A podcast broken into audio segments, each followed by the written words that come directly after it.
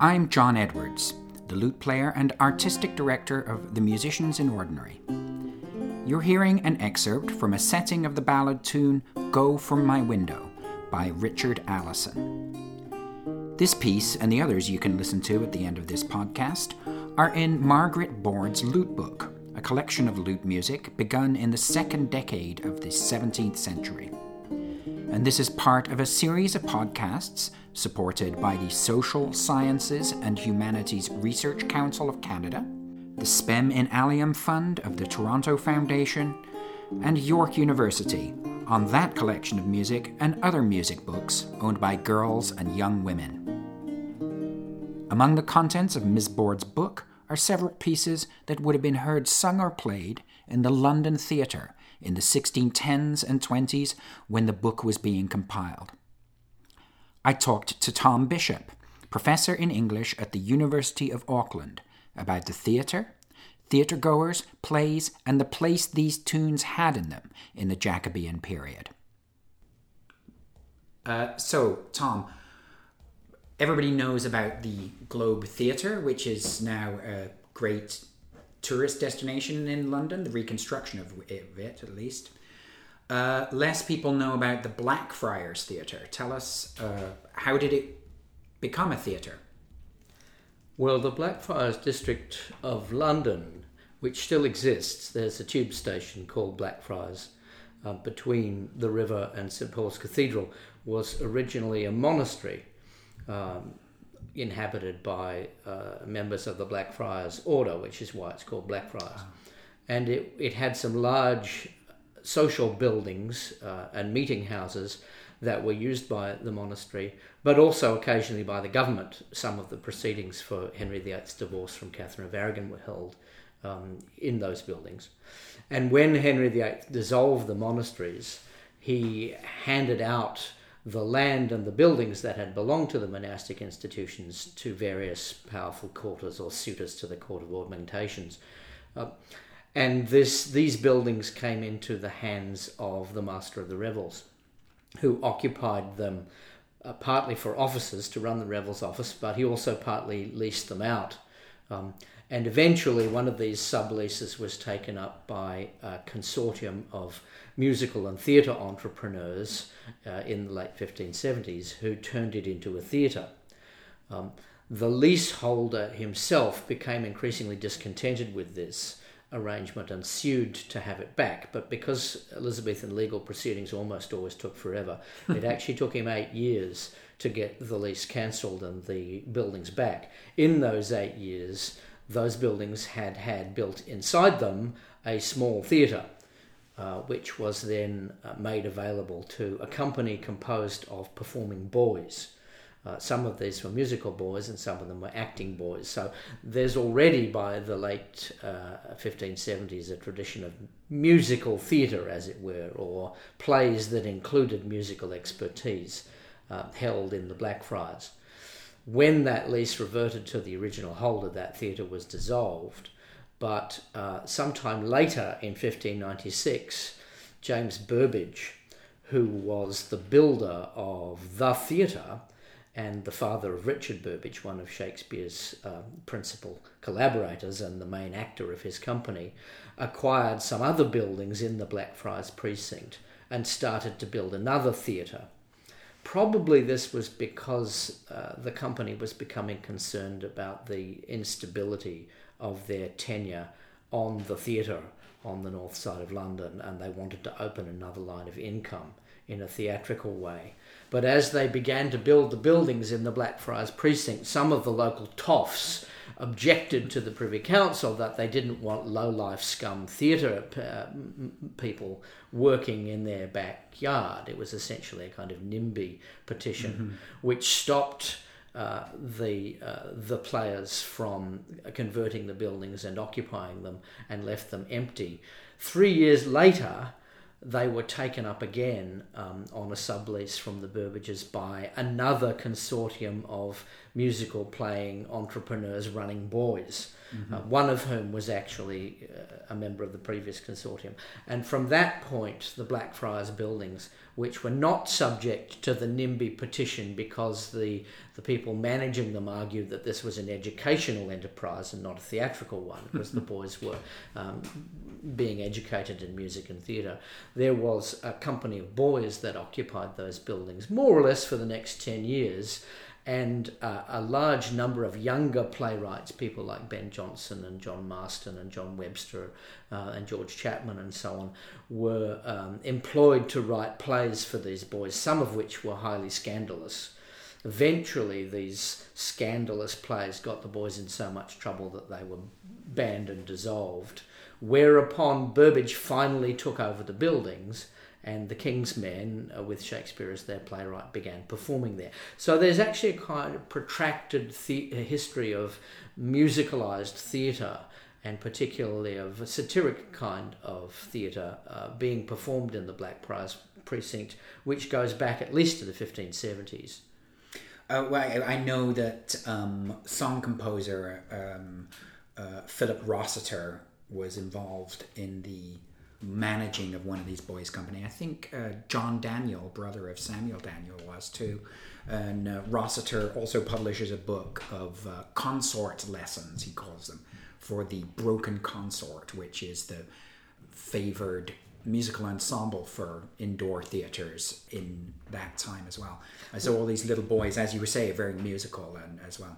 Well, that's the big difference between this this theatre and the big outdoor open amphitheatre theatres like the Globe. This is a much smaller theatre, somewhere between a quarter and a third the size.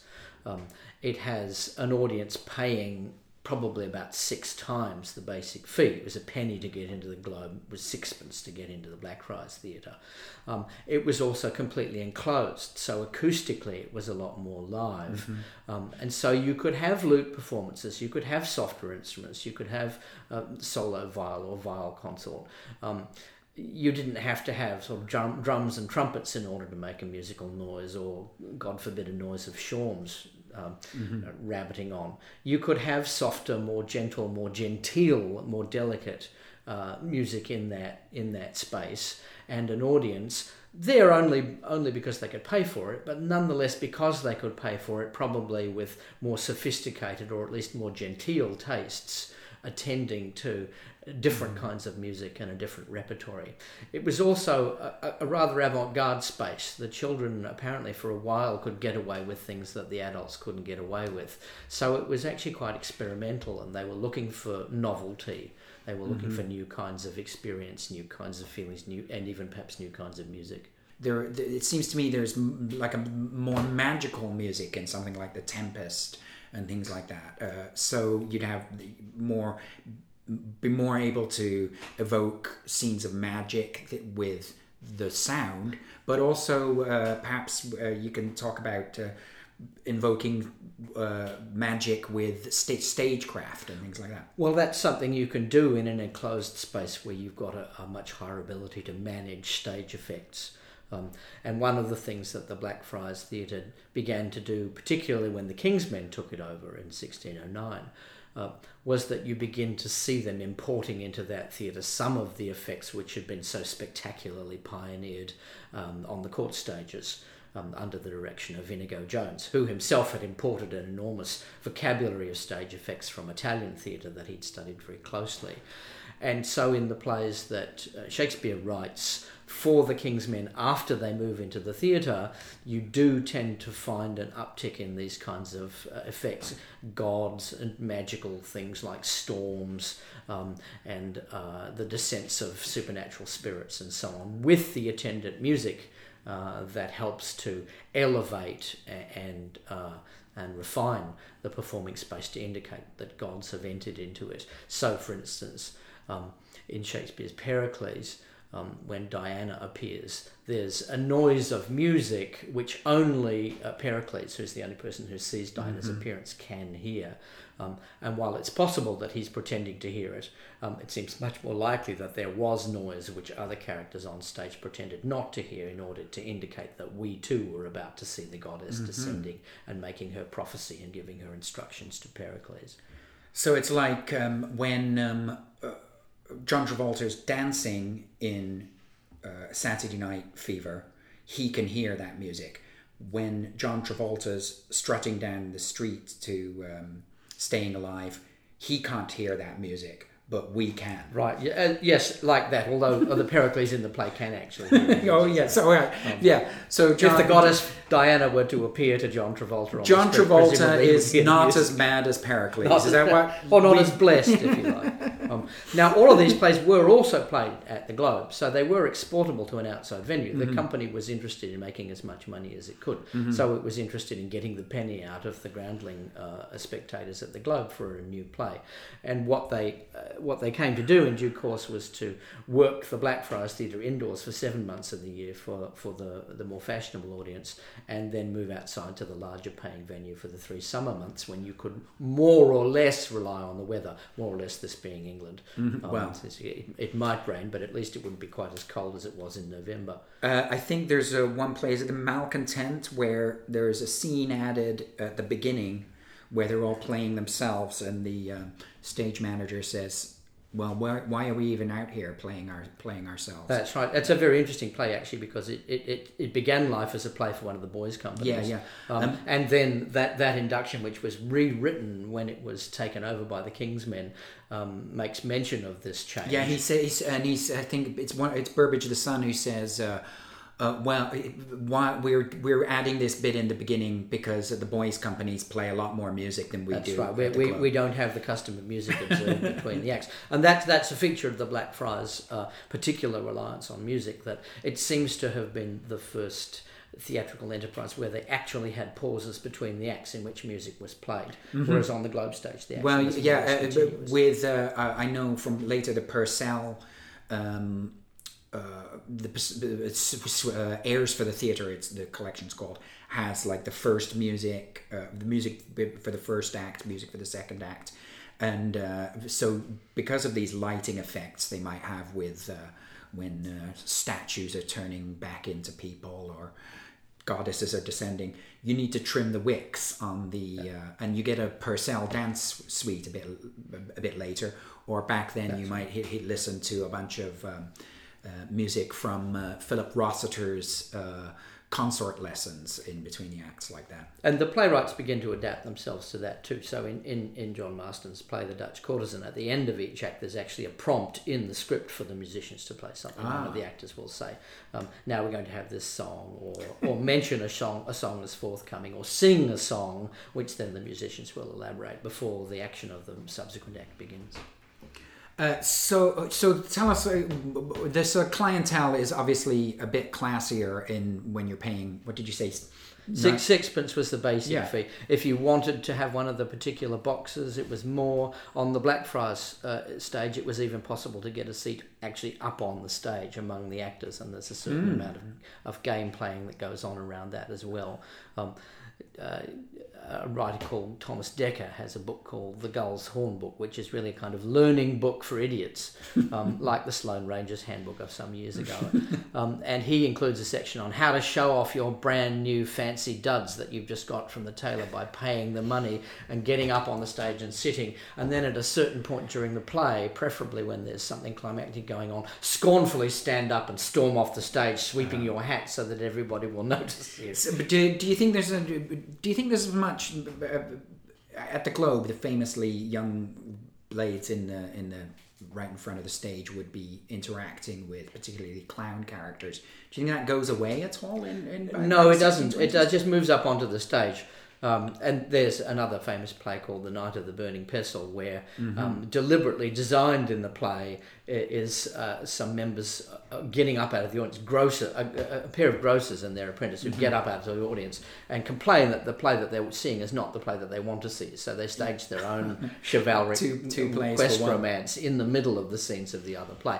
This indicates, incidentally, that ordinary citizens did go to the Blackfriars, um, but that in that play they're generally regarded as not having the proper taste um, that's requisite for, for a Blackfriars audience. Mind you, The Knight of the Burning Pestle, when it was first performed, was a failure. And, and when it was published, the author complains that the uh, audience had not noticed the privy mark of irony about it, which suggests they weren't quite as sophisticated as he expected them to be. Uh, you mentioned Knight of the Burning Pestle, and um, uh, it, uh, one of the one of the pieces mentioned in Knight of the Burning Pestle um, is uh, Lacrimae Pavan. Uh, by John Dowland. It's known throughout Europe. It's uh, probably written around 1590, but is still being quoted. Uh, the first few notes are still being quoted as a sort of musical emblem for melancholy. In, in 1689, I think it is, in um, uh, Michel Lambert's songbook of that year. It's mentioned uh, the, this, uh, this, the ballad tune uh, "Go from My Window," which every lute player, many lute players, have a their own version of. Different divisions on "Go For My Window" is also sung. A couple of verses are sung in that play. So you sort of in the board lute book, there's these things that are just part of the things that everybody knows and needs to know if they're going to enjoy plays at the Blackfriars or indeed anywhere. Um, do you think a classy young woman who's getting top notch lute lessons uh, from her rich daddy, paid for by her rich daddy, is going to be at the Blackfriars? Uh, very likely. It was a fashionable venue uh, for um, gentry to um, get educated, um, to get in touch with the current fashions in the city, um, and to see effects and styles that uh, were popular at court. Um, since, as I say, the king's men were often um, adopting, if not aping, uh, theatrical and sometimes one suspects costume fashions um, from court. Um, it was a prominent venue for display, as I said and one of the places which, depending on the aesthetic and religious tastes of your family, um, if you were up in London um, on a trip, uh, you would be highly likely to attend. As I said, does to some extent depend upon your religious tastes because um, the the severer sort of Protestants, um, which I don't think is in question here, would would not have attended the theatre on principle. Um, but uh, fashionable young ladies uh, up in town with family or under chaperone um, would be quite likely to go. And we have records of ladies attending the Blackfriars. Um, and there they would hear, and in order to appreciate uh, the textures of the plays and the work that the plays were, that were doing, they would need to know uh, these, these songs and ballads. Often these songs are used in quite complicated, uh, allusive ways as well as in mm-hmm. ordinary ways. Um, so such that if you don't if you don't recognise the song being sung, you can't decode the complexity of mm-hmm. the dramatic moment that's at stake. You know, in Hamlet, when Ophelia when Ophelia comes on, the first thing she does is to sing to new words um, uh, a song more or less to Queen Gertrude, which is set to the old tune of Walsingham. And if you don't mm-hmm. recognise the story in the tune of Walsingham about lost love, then the resonance of that moment in that play is simply not there for you. Uh, and many of these invocations of things like lacrimae and go from my window and um, Robin's to the greenwood gone and so on mm-hmm. depend upon you're simply knowing in the ordinary vocabulary of your um, musical education what these songs are. In the same way that if uh, a modern film were suddenly to have, you know, Satisfaction or Paint It Black or Lucy in the Sky with Diamonds somewhere yeah, in the soundtrack, yeah. you would be expected to say, "Oh, something something interesting is happening here. Why do we have this this song being sung at this point in the film?" It was used elusively in just mm-hmm. the same way. So if she's learning them at home, that provides her with the perfect grounding to appreciate the kinds of elusive textures that the playwrights are using on stage when she goes to the Blackfriars uh, Bonnie Sweet Robin or Robin is to the Greenwood Gone that you mentioned, uh, sung by Ophelia. There's a, a, a, ballad, a set of ballad words that are printed over and over again. The most famous words to that tune are a story of the king trying to seduce uh, some poor young woman who says no, unlike Ophelia, who obviously has said yes. So it's so just hearing that tune would suddenly make you think, oh, that's like that ballad I read last week. Yeah, that, that's exactly right. And then if you don't know the ballad, of course, then you miss that resonance. Yeah, yeah. So, so it forms a part of your basic education, mm-hmm. musical mm-hmm. and, and also poetic education, to learn these tunes, to know what they are, um, and in, to be able to play them if you're learning an instrument.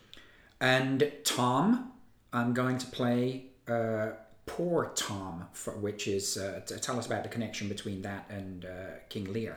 Well, there was quite a fashion in the mid 17th century for mad songs. Um, how much earlier than um, King Lear, the figure of Mad Tom, the Tom of Bedlam, mm-hmm. um, goes back, we don't really know. It's unlikely that Shakespeare invented it wholesale. He mostly didn't do that. He mostly drew on figures that were already established in one way or another. Um, but he gives uh, Edgar, the um, the Earl of Gloucester's older son in that play, um, a disguise in the middle of that play, as you'll recall, as a madman in order to escape mm-hmm. uh, being captured and executed for supposedly having plotted to kill his father. He gives him a, a sequence of scenes in which he plays this madman who sings in the course of his uh, madness, snatches of old ballads and bits and pieces that he embroiders or puts new words to, some of which we don't actually have anymore, but were presumably mm-hmm. part again of this reservoir of song. Mm-hmm. Um, and, and, subsequently, whether because of the portrayal in Lear or, or not, we don't really know. Um, mad songs, particularly with the character of Mad Tom, um, became became quite popular and common. Um, there's one that survives with words so extraordinary that it seems um, almost impossible to imagine that they weren't written by a particularly strong poet, though probably mm-hmm. not Shakespeare. Words like, I know more than Apollo, for oft when he lies sleeping, I see the stars in bloody wars and the wounded welkin weeping, and so on. Mm-hmm. Um, the sort of thing you'd expect William Blake to have written yeah, hundreds of years later. Yeah, um, and and uh, tunes survive too, uh, some of these songs, including, I believe, one in the board book. Mm-hmm. mm-hmm. There's uh, yeah the, the you're making you were talking about mad songs reminds me of uh, Robert Johnson who was a composer for the King's Men and but also composed uh, dances for the court masks rights uh, in the Duchess of Malfi. Oh, let us howl. Uh, and it's a strange piece with all these slidings around and uh, um, very peculiar uh, setting. I think it might be the first mad song of that type, which then later Purcell right. takes over in the operas with um, his mad songs and things like that. It seems to have been, as I say, quite quite popular in the 17th century, possibly indeed because of the enormous elaboration that that, the, that figures of madness had in Shakespeare's tragedies, which were immensely popular. Though madmen on stage go back earlier than that, particularly mm-hmm. um, revengers who go mad from their frustration. Um, like Hieronymo in the Spanish tragedy, um, but even further back to representations of revengers from earlier classical tragedies, uh, like Orestes, who mm-hmm. of course is driven mad by the Furies after he kills his mother. Um, but certainly in the 17th century, madness as a topic in English culture seems quite heavily charged, particularly in the earlier part of the century. Mm-hmm. Let's hear Lacrimae Pavan, mentioned in The Knight of the Burning Pestle, and composed by Margaret Board's lute teacher, John Dowland, anonymous settings of the ballad tunes Poor Tom from King Lear and Bonnie Sweet Robin, sung by Ophelia in Hamlet, and Richard Allison's setting of Go From My Window, also sung in Knight of the Burning Pestle, all from Margaret Board's lute book.